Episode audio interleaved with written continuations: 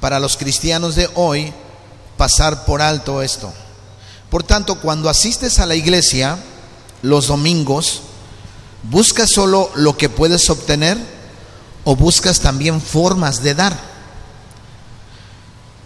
¿Y cómo, y cómo usas tus, tu tiempo libre a lo largo de la semana? ¿Piensas estrategias para la evangelización? Recuerden que el tema es discipular. ¿O buscas formas para edificar a otros cristianos? Tal vez has pensado que verdaderamente necesitas ser discípulo antes de poder discipular. Ciertamente es crucial, definitivamente es crucial, muy importante. De verdad, no hay otra manera de entenderlo. Es muy importante poder discipular.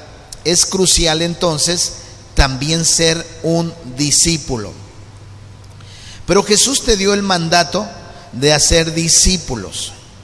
Y parte de ser un discípulo, de hecho, es discipular para crecer en madurez.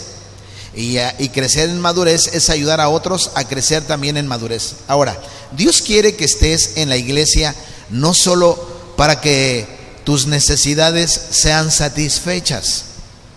No, no solamente para eso, sino para que seas equipado y motivado también a cuidar a otros. El cristianismo, la religión de la Biblia, no es para el individuo fuerte, el hombre que se ha hecho a sí mismo y que no necesita a nadie, no es para ellos. Es una religión para los discípulos de Cristo seguidores que llevan a otros a hacer lo mismo porque tenemos necesidades. Es cierto que el Evangelio nos hace fuertes, pero el discipular no es, eh, eh, realmente no tendrá cabida aquellos que creen que ya lo entienden y lo saben todo. Ahora, en esta nueva lección, parte número dos, eh, vamos a ver el tema, ¿qué es discipular? Una pregunta, ¿qué es discipular? Y bueno, eh, vamos a ver en este tema que es discipular la inevitabilidad, inevitabilidad de lo que es la influencia. Amén. Las características o atributos de Dios nos dicen cómo es Dios. Y los eruditos dividen sus atributos en dos categorías. Una es categorías en la categoría comunicables y la otra es en la categoría incomunicables. Los atributos comunicables pueden ser comunicados o compartidos con nosotros. Por ejemplo, piensa en el amor o en la santidad de Dios. Piensen en el amor o en la santidad de Dios. Por un momento piensen en el amor y en la santidad de Dios, por favor. Imagine la santidad y el amor de Dios. Nosotros también podemos ser amorosos y santos. Sus atributos eh, incomunicables, sin embargo, son aquellas cualidades que solo Él posee, que solo Él tiene. Piensa, por ejemplo, en su omnipresencia, que Él está en todo lugar. Eso no lo podemos tener nosotros, ¿verdad que no? No lo podemos tener nosotros. Eh, uno de los, de los atributos incomunicables de Dios es que Él es alguien inmutable, es decir, Él es alguien que no cambia, Él es alguien que siempre es y así será, Él no cambia, nosotros sí cambiamos, Dios no cambia, Él no. Nosotros somos criaturas cambiantes. Y tal vez estés pensando, eh, no sabes qué criatura de hábito es mi marido, qué clase de persona es mi marido. Eh, y a lo mejor sí, no podemos conocer a toda la gente, a la esposa, a los hijos. Pastor, usted ve aquí a mis hijos bien portados, usted ve a mi esposo bien portado, bien guapo, bien cambiadito, adorando y aplaudiendo y glorificando a Dios. Pero tú puedes decir, la verdad es que usted no sabe qué clase de persona es mi marido. Bueno, no lo sé. Sin embargo, que, ¿cómo decirlo? Te prometo que sea cual sea la profundidad de los hábitos que haya en la vida de tus seres queridos, de tu esposo, de tu esposa, nosotros los humanos siempre estamos cambiando. Escuche lo que le voy a decir porque no es solamente un argumento filosófico. No solamente es un argumento filosófico, esto es una realidad. Nacemos, ¿qué más? Crecemos, envejecemos y morimos. Este es el proceso de todos, Gaby. Y veo a tu nena recién nacida en tus brazos. Y algún día, si Dios permite en su gracia, que creemos que así será, ella cargará también a su nena, así como tú cargas, o a su bebé, como tú, tú la cargas, o Miguelito. Porque este es algo que se desarrolla donde Dios ha mandado que nos multipliquemos. Por eso es que nacemos, crecemos, Génesis ha crecido un poco más. Ya Lalo y yo estamos envejeciendo. Ya está floreciendo el almendro, ¿verdad, Lalo? ya nos rechinan las bisagras, ya tenemos canas. Eh, y llegará un momento en que, como algunos muchos hermanos que asistían a esta iglesia, ya se nos fueron. Como el doctor Olim Praxedis, como eh, este pequeñito que apenas con 6, 7 años de edad murió en, trágicamente en en una lluvia cuando se deslizó por un canal y, el agua se lo llevó. Todos nacemos, hemos nacido, algunos están creciendo, otros estamos envejeciendo y otros es posible que estén a punto de morir por alguna enfermedad natural, algún accidente, etc. Ahora, todo esto implica cambio. Cuando el niño nace, tiene que ir cambiando. De hecho, los pañales que le ponen eh, a la bebita de Gaby, no, hoy, en, el, hoy en este día, no son los mismos pañalitos que le ponían cuando nació. Está creciendo muy aceleradamente y algún día la verán corriendo por aquí. Eso es un cambio también. La gente crece y cambia. La gente envejece y cambia. La gente muere y ahí termina su ciclo. Todo esto es un cambio, aprendemos cosas que no sabíamos y olvidamos cosas que sí sabíamos. Nos hacemos más piadosos o menos. Todo esto también es cambio y por supuesto las circunstancias nos afectan, algunas veces para bien y otras para mal. Pero Dios no cambia, tampoco Dios muere. Nosotros sí cambiamos, nosotros somos por naturaleza criaturas cambiantes, un día podemos decir una cosa y otro día podemos decir otra. Un día puede eh, que eh, digamos que sí y otro día la evidencia es que hicimos lo contrario. Además de esto, queridos hermanos, vivimos en un mundo marcado por serios conflictos espirituales. Pedro sabía que el mundo presionaba a los lectores de ese tiempo. A estos les parece cosa extraña que vosotros no corráis con ellos en el mismo desenfreno de desilusión y os ultrajan. Primera de Pedro, capítulo 4, versículo 4. Pablo observó que el príncipe de la potestad del aire ahora opera en los hijos de desobediencia. Efesios capítulo 2, versículo 2. Y ya vimos que el diablo es el tentador y que él se mueve en el campo de nuestra concupiscencia para que podamos o para que nos lleve a pecar. Pero él no, él no será juzgado por nuestros pecados. Dios tomará cuentas a él. Pero los que serán juzgados por su pecado somos nosotros mismos, por la propia concupiscencia, porque el pecado se anida en el corazón del ser humano. ¿Están conmigo? Es por esto que nos exhorta el apóstol Pablo a no conformarnos a los patrones de este mundo, sino ser por naturaleza, eh, eh, más bien, sino ser transformados por la renovación de nuestra mente. Romanos capítulo 12, versículo 2. Y como me gusta la versión NTV que dice que si cambia tu manera de pensar, tu pensamiento, si cambia tu manera de pensar, cambiará tu manera de vivir.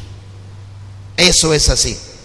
Agustín, el pastor africano del siglo V, describió este conflicto espiritual como un choque entre dos ciudades, la ciudad del hombre y la ciudad de Dios. De hecho, escribe un libro que se llama La ciudad de Dios. Y ambas ciudades quieren reclutarnos para su trabajo. La ciudad de Dios nos quiere reclutar para trabajar eh, en esta ciudad, la ciudad de, Dios. Y la ciudad de los hombres también quiere que nos, nos quiere reclutar para que formemos parte de sus filas. La realidad de todo esto, queridos hermanos, esta realidad subyacente, aquí es que los humanos pueden ser cambiados positiva o negativamente. Influenciamos y somos influenciados. Por ejemplo, ¿a usted quién le ha influenciado? ¿A usted quién le ha atraído? Y también a quién usted ha influenciado. ¿Quién le ha influenciado? Y también a quién usted ha influenciado. Porque somos personas de influencia, de influencia ¿cierto o no? Y somos personas que también podemos ser influenciados. Dios quiera que seamos influenciados por lo bueno. Otra manera de decir esto es que nosotros los seres humanos estamos abiertos a ser influenciados. Y eso se llama la inevitabilidad de la influencia. Diga, conmigo, la inevitabilidad, inevitabilidad de la influencia. Fíjese que el otro día que yo iba hacia el banco, aquí a donde yo voy, eh, en este banco, eh, cuando yo llegué aquí a Lázaro no se llamaba HSBC. Así es que es, se llamaba Banco Vital, así es. Y también cambió el lugar, cambió. Pero cuando llegué a esta ciudad tuve que saber dónde estaba el banco, tuve que saber dónde estaba la peluquería, tuve que saber dónde estaba el mercado, para poder desarrollar mi vida y hacer así siempre lo mismo. Es una clase, la hermana Ceci nada más nos decía dónde estaban las cosas, como que nos instruyó acerca de dónde vivíamos, cómo era el vecindario, y ahora aquí estamos ya 20 años después pudiendo encontrar nuestro propio camino hacia el banco, hacia el lugar donde nos cortamos el cabello, hacia la plaza o el centro comercial, no había ni siquiera eh, eh, no estaba Soriana tampoco, mucho menos estaba Plaza Las Américas, tampoco estaban este, algunas calles pavimentadas, el desarrollo comercial se daba hacia el centro, todo eso ha cambiado. ¿Recuerdan lo que Jesús dijo cuando un discípulo está completamente entrenado? Sería ser algo así como su maestro. Lucas capítulo 6, versículo 40, mire lo que dice la escritura. Lucas capítulo 6, versículo 40. ¿Ya lo tiene? Dígame amén. Miren, este versículo es muy interesante. Eh, habla obviamente el contexto de juzgar a los demás, pero el discípulo no es superior a su maestro, mas todo el que fuere perfeccionado será como su maestro. Amén. Entonces, recuerda lo que Jesús dijo, cuando un discípulo esté completamente entrenado, será como su maestro. De hecho, quiero llevar esto a un paso más allá. Todos nosotros, Luis, seremos inevitablemente influenciados por otros y a la vez también influenciaremos a otros. Pero también las malas conversaciones corrompen las buenas costumbres. Esto nos dice Pablo en Primera de Corintios, capítulo 15, versículo 33. Y un poco de levadura leuda toda la masa. 5, 6 también.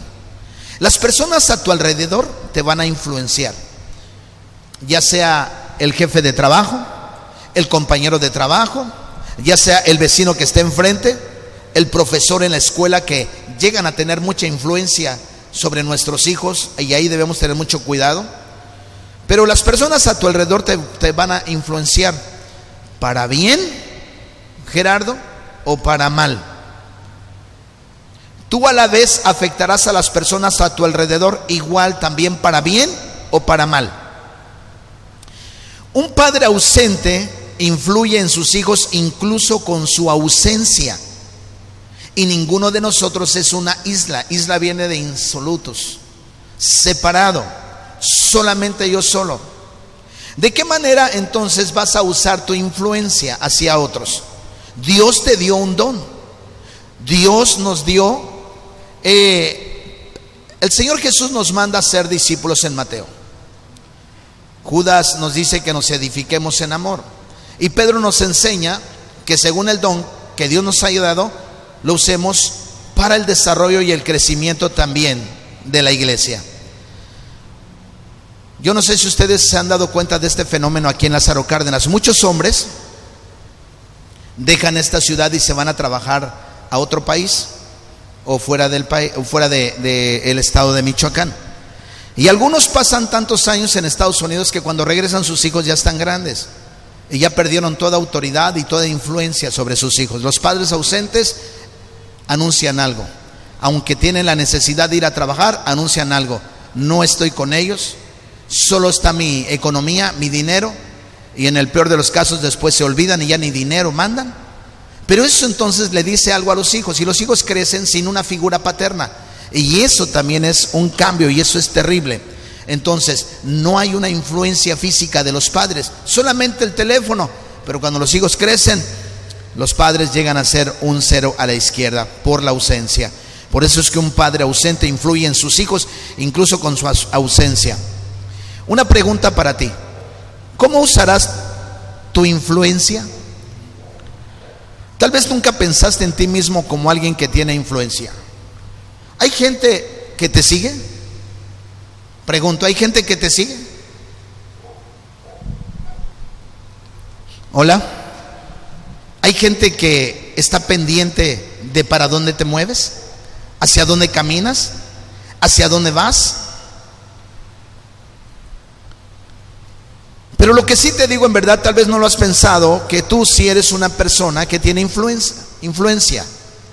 Fuiste creado a la imagen de Dios. Y Dios tiene tanto, tanto peso que incluso le escucha esto, Dios tiene tanto peso que la impronta, la impronta de su imagen tiene peso. Tu vida impacta a las personas de tu alrededor cuando ven que tú eres diferente. Aun cuando no seas muy importante o no te sientas respetado por las personas de tu entorno, tu vida es importante aunque no eh, te sientas respetado, considerado por alguien, incluyendo a la iglesia. Ahora considera cómo Pedro instruye a los siervos de ambos, eh, de ambos eh, justos y de ambos injustos. Primero a los de los a los siervos de los amos injustos o a las esposas de hombres no creyentes. En 1 Pedro capítulo 2 del 18 al 20 y 3.1, él sabe que ambos poseen influencia por su fidelidad. Las esposas de hombres no creyentes, dice Pedro, pueden ganar a estos esposos sin palabra, solamente por la conducta. Entonces, eso es influencia. ¿Cuántos están conmigo? Eso es influencia. Y el ejemplo para cada uno es Jesucristo. A través de su, sufrimiento, Él trajo sanidad y vida. En otras palabras, tendrás influencia a través de los dones que Dios te ha dado dentro de la creación. Pero más que eso puedes tener influencia en cuanto al Evangelio y sorprendentemente el tener un impacto en cuanto al Evangelio en las vidas de las personas, no solo eh, eh, y no solo se da mediante tus fortalezas, sino también mediante tu debilidad. Por ejemplo, en cuanto a la influencia, a lo mejor muchos consideran que aquí hay gente que no es muy importante. Pero si usted supiera quién riega en las mañanas allá, si usted supiera quién eh, en ocasiones ha cortado el pasto, los árboles, si usted supiera quién recoge luego en las mañanas aquí, quién riega, quién limpia, quién lava los baños, y tal vez está tras bambalinas porque usted no lo ve. Si usted supiera, por ejemplo, cuando salimos a la sierra, ¿quién coloca los ventiladores, la luz? ¿Quién hace todos esos, todos esos trabajos? Tal vez no lo, no, lo, no lo ve, no lo sabe, pero es una persona que posiblemente para muchos no sea muy respetable, para nosotros sí, pero está trabajando tras bambalinas y es una influencia dentro de la iglesia. Por eso es que e inclusive eh, estoy hablando, por supuesto, de Lalo, la gloria sea Dios, se le confían unas llaves por su testimonio, porque Él es el que hace todo esto.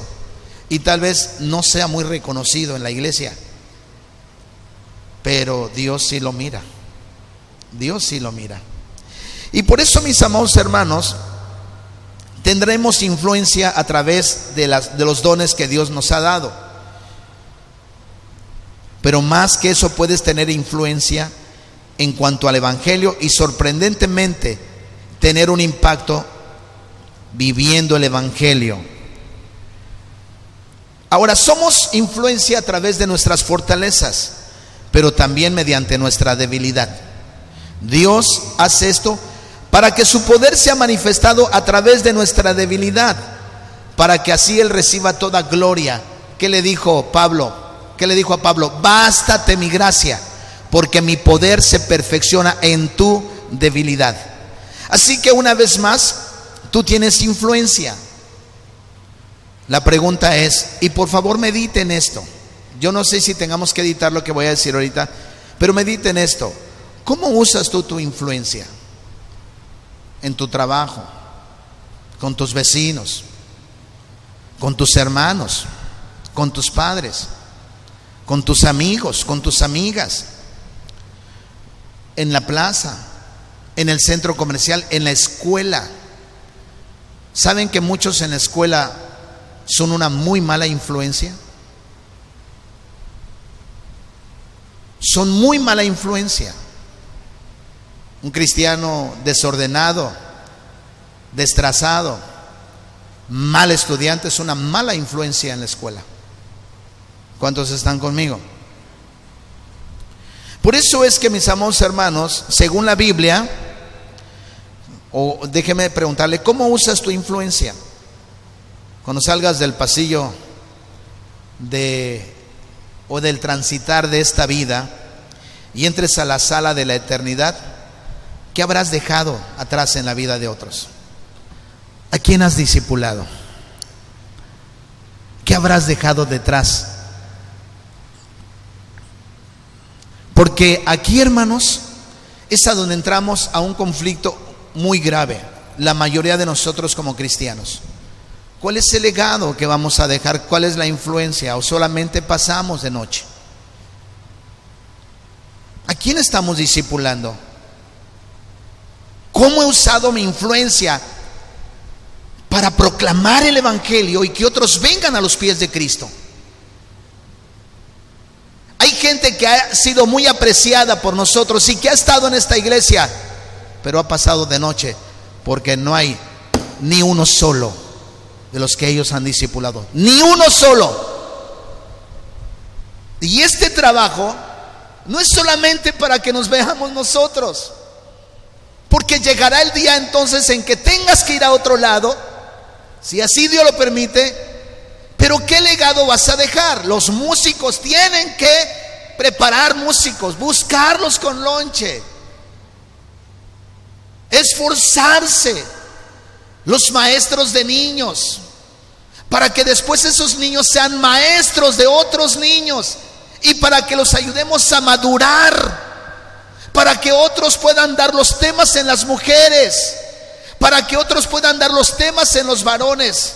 Hermanos, un ejército que no recluta soldados es un ejército que tiende a desaparecer. Así que, una vez más,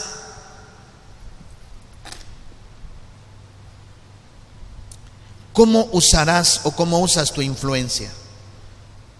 Porque vamos a ir a la eternidad. Recuerden, nacemos, crecemos, envejecemos y morimos, debemos encontrar el propósito de nuestra vida como cristianos.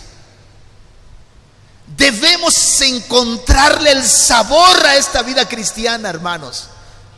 Porque no solamente se trata de tener un ministerio en la iglesia, sino también de ser de influencia para otros fuera de este lugar, visitando, orando, aconsejando, predicando la palabra, enseñando la palabra, hermanos. Por eso es que yo les digo, para discipular primero tenemos que ser discípulos. Según la Biblia, un discípulo disipula a otros ayudándoles a seguir a Cristo. La pregunta es, Lalo, ¿a quién estás ayudando a seguir a Cristo? La pregunta es, Gerardo, ¿a quién estás ayudando a seguir a Cristo? La pregunta es, Luis, y todos los que estamos aquí, ¿a quién estamos ayudando para que siga a Cristo? ¿Cómo se llama? ¿Qué nombre tiene?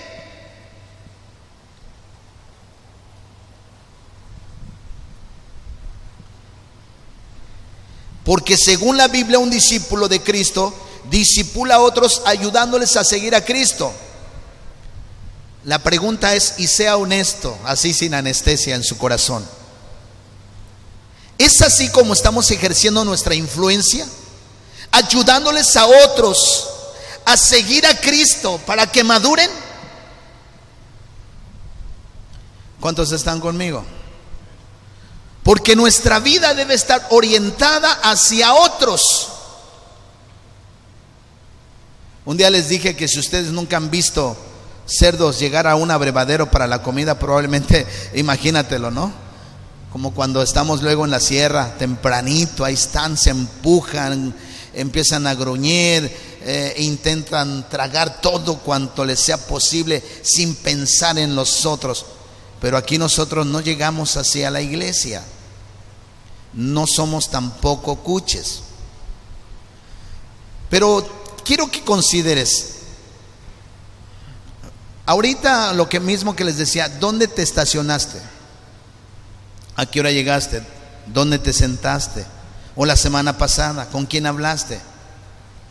¿Cuántos están conmigo? Ser un discípulo de Jesús entonces significa orientar nuestras vidas hacia otros, tal y como Jesús lo hizo. Si tienes un trabajo, gloria a Dios. Si tienes tareas, gloria a Dios. Si tienes un ministerio en la iglesia, gloria a Dios. Si tienes que practicar un deporte, gloria a Dios. Tienes que ir a un torneo, gloria a Dios. Que los casados le metieron 8-0 a los jóvenes, gloria a Dios. ¿Cuántos están conmigo? Pero tienes que ayudar a otros a que sigan a Jesús, así como tú sigues a Jesús. Por eso, cada vez que yo me paro aquí, mi propósito es enseñarles a ustedes que sigan a Jesús. Ahora, yo como pastor, hemos traído ovejas, hemos dejado ovejas en otras iglesias, hemos trabajado y hemos discipulado. Pero aquí en esta posición de pastor, el pastor pastorea ovejas. Y las ovejas dan ovejas, dan a luz ovejas. Los pastores no dan a luz ovejas en el sentido literal. Pero ustedes sí porque las ovejas dan ovejas. Entonces, queremos ver que su vida principalmente de liderazgo, sea de influencia. Debemos tener una vida orientada hacia otros y este amor por otros se encuentra en el corazón del discipulado. Si usted no está ayudando a otros a seguir a Jesús, el amor que debería estar en el corazón del, del, discipulado y de la vida del discípulo, entonces no está presente, está ausente. Porque cuando usted va a ver a otra persona y va a discipular y está ayudando a otro a seguir a Jesús, hermanos, es porque usted tiene amor por ellos. Pero si usted no tiene influencia sobre nadie, usted no va, no se toma el tiempo, independientemente de sus actividades, de su desayuno, comida, almuerzo, cena, ropa, planchar, lavar, sacudir, trapear, tender eh, y todo lo que usted quiera. Si usted no tiene un tiempo para eso, hermanos, entonces no ha entendido el propósito de su vida.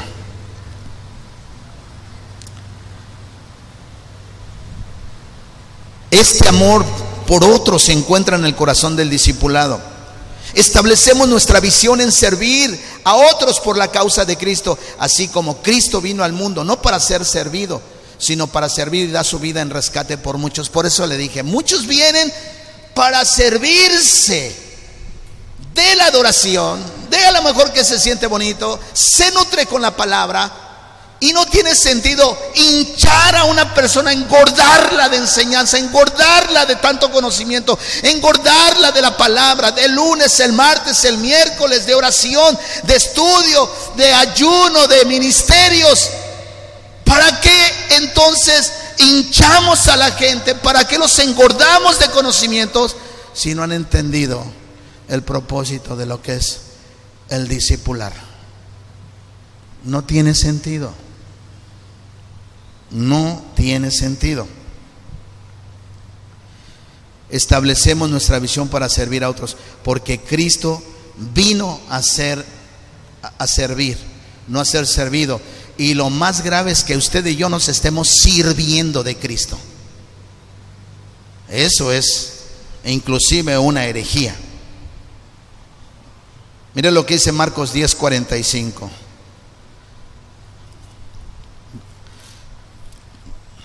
Sea diestro para manejar su la escritura también. Porque el Hijo del hombre no vino para ser servido, sino para servir y para dar su vida en rescate por muchos. Hoy porque hace calor, porque hace frío, porque llueve, porque le duelen las pestañas. Hay tantas excusas, pero la verdad es que la mayoría de las veces es porque hay pereza y hay flojera y no hemos entendido lo que significa el discipular. No hemos entendido lo que significa esto. La vida que disipula, la vida que disipula es una vida orientada hacia, hacia los demás. Y trabaja, escuche esto, con el poder de Dios en favor de otros, de los demás, para proclamar a Cristo y presentar a otros maduros en Cristo. Este es el patrón que vemos en la Biblia. Voy a terminar con este último punto, el patrón bíblico. Antes de que Cristo fuese mencionado en la Escritura, Dios insertó estas lecciones en la creación misma a través de la familia. Bueno, considera pues cómo Dios nos hace padres.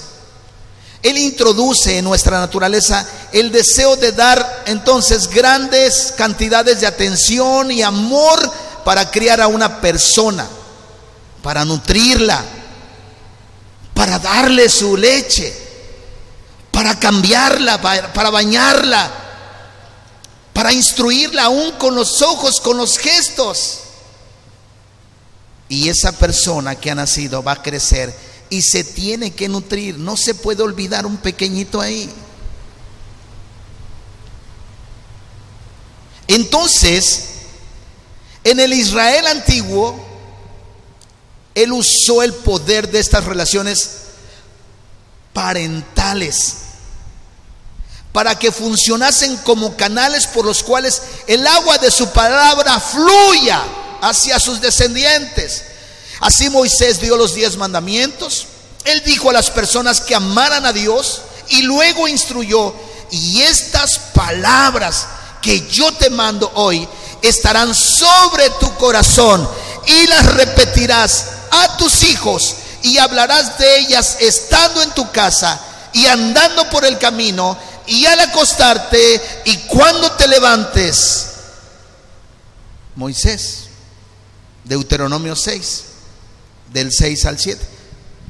Aquí, hermanos, Dios nos da una gran lección de la vida real sobre disipular a otros.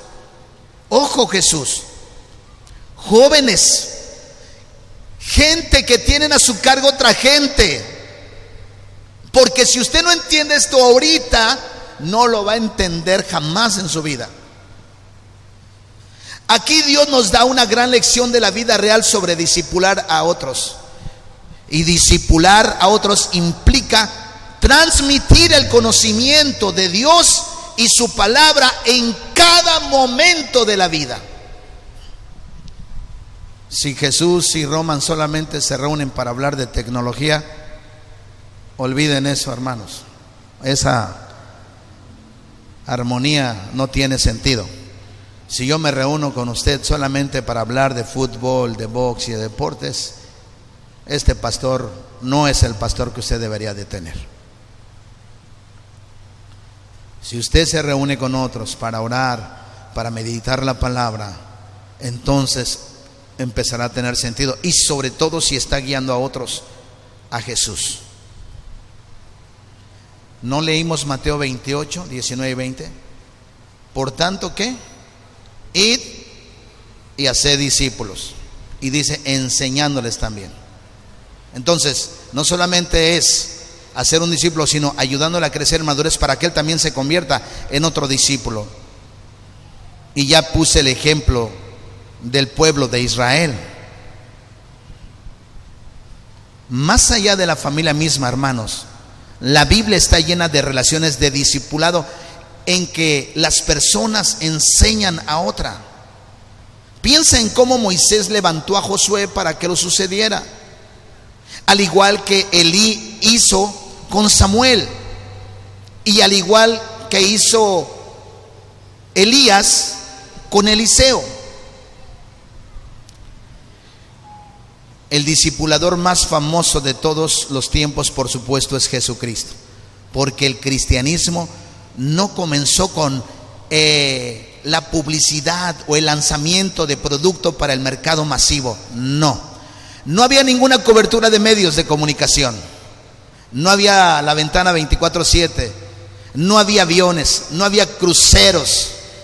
Empezó con una serie de relaciones entre un pequeño grupo de hombres por un periodo de tres años. Es decir, hombres vinieron y fueron enseñados e instruidos por Jesús cuando Él les llamó. No fue un producto que se, lanzó de manera masiva hoy como los congresos, hoy como los predicadores que van a estar en un lugar, en otro lugar, en el estadio. No.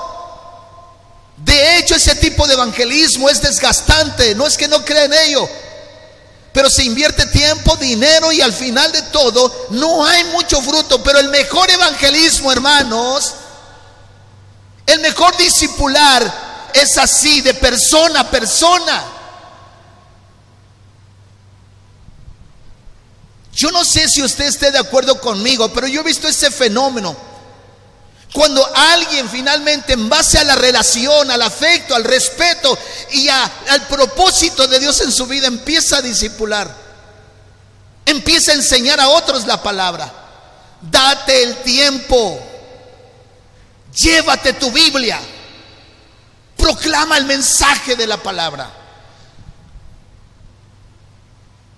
Si las multitudes a menudo se acercaron a Jesús y la palabra, a Jesús y la palabra, acerca de sus milagros, hermanos, en ocasiones se divulgó como fuego.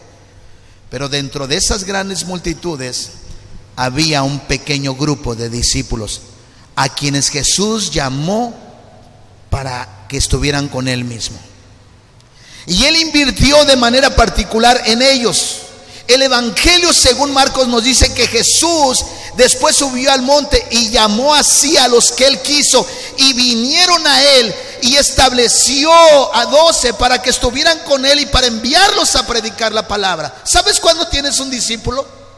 ¿Sabes cuando la prueba, cuando le dices ven y viene, ve y va, cuando atiende a los llamados?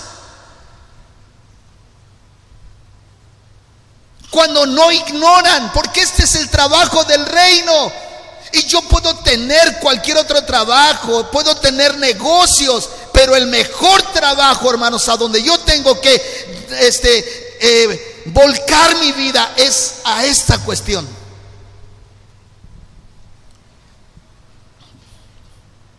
¿Cuántos están conmigo? Estos doce confesaron que Jesús era el Mesías.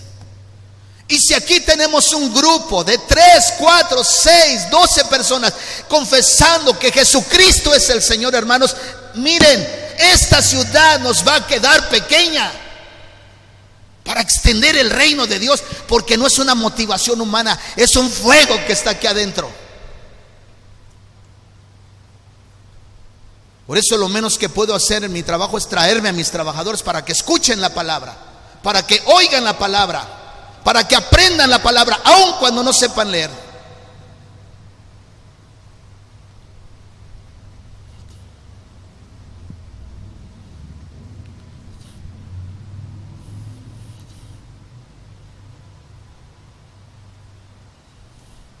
Me gusta mucho esta frase, que pasaron mucho tiempo con él y él quiso que ellos estuvieran con él. Entre los dos él se entregó especialmente a tres, a Pedro, a Jacobo y a Juan. Pero podemos decir, ah, Jesús hizo eso. Por supuesto, Él hace todas estas cosas porque Él es Dios. Bien, pues entonces, consideremos el ejemplo del apóstol Pablo en Hechos 16, que describe uno de los viajes misioneros de Pablo. Pero el capítulo comienza presentándonos a un discípulo llamado Timoteo. Y luego nos dice, quiso Pablo que se fuera, que éste fuese con él. Algunos queremos que unos vayan con nosotros, pero no, no nos siguen. Al igual que Jesús y los discípulos, entonces, en este sentido, lo digo de manera general, porque mi pastor me decía que es triste que aún los que están allá no responden al llamado, ni siquiera sus ofrendas. Yo le dije, pastor, usted sabe que yo no discuto porque un discípulo obedece. Un discípulo responde. ¿Sabe qué significa dentro de la milicia los, cuando llegan los militares y llegan y hacen esto? Yo saqué la barriga, ellos sacan el pecho. ¿Sabe qué significa cuando llegan y hacen esto? O pasa un general, están así, están así, firmes, pasa un mando superior y... Pero ¿sabe qué significa eso? antes de que mi superior me diga algo, yo estoy dispuesto para lo que él me diga. Eso significa, me lo explicó un militar, antes de que mi superior me diga algo, estoy aquí, dispuesto para obedecer. En el discipulado así es, hermanos. No es un terrorismo como otras iglesias que se adueñan de las ovejas. Por eso es que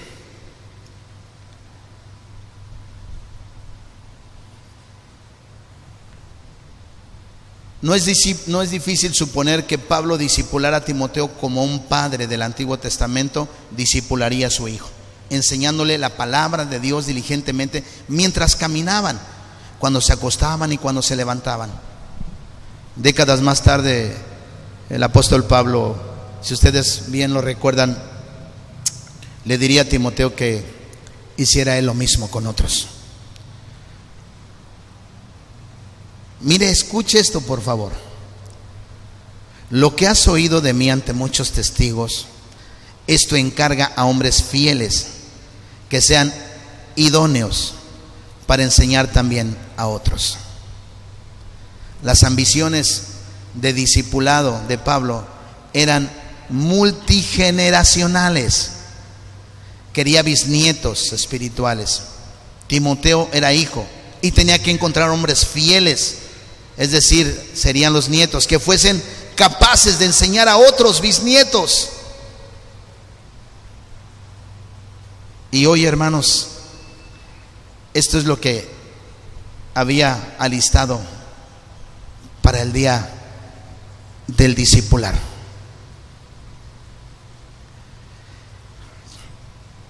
Por favor, es una indicación firme y seria la que les voy a dar. No se vaya, de verdad no se vaya sin que le graben este mensaje en su celular. No se vaya sin que le graben este mensaje en su celular. Aunque nos formemos ahí con Roman, yo mismo lo sigo escuchando. Yo mismo lo sigo oyendo cuando voy en, la camioneta, cuando voy en el camino, porque necesito seguir alimentándome de la palabra, de la Biblia. Y le voy a decir algo, dicho sea de paso. ¿Sabe cuántos? Yo, yo comparto enseñanzas normalmente en las noches. ¿Sabe cuántos visitantes tengo de aquí de la iglesia en mi muro? Tengo cientos de visitantes. El último video que hicimos son casi 500 reproducciones. Pero los de aquí brillan por su ausencia. Es enseñanza, hermanos. Aproveche eso, de verdad. Aproveche eso. Vea las enseñanzas en la noche.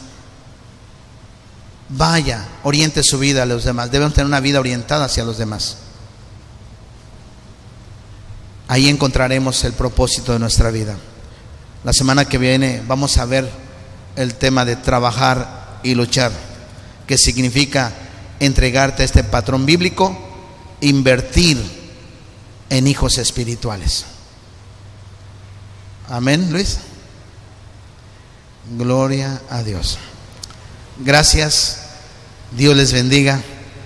Oremos. Padre, gracias por este tiempo de enseñanza. Tú sabes, Señor, que primeramente tu servidor tiene tanta necesidad de esto, Señor. De orientar mi vida hacia otros y ayudar que otros sigan a Jesús. Padre, gracias por tu palabra. Gracias por estas enseñanzas. Bendice la ofrenda, Señor. Bendice los diezmos. Bendice, Señor, lo que cada uno de mis hermanos ha de traer al alfolí, Padre. Gracias por todo ello, Padre Celestial. En el nombre de Jesús. Amén y amén.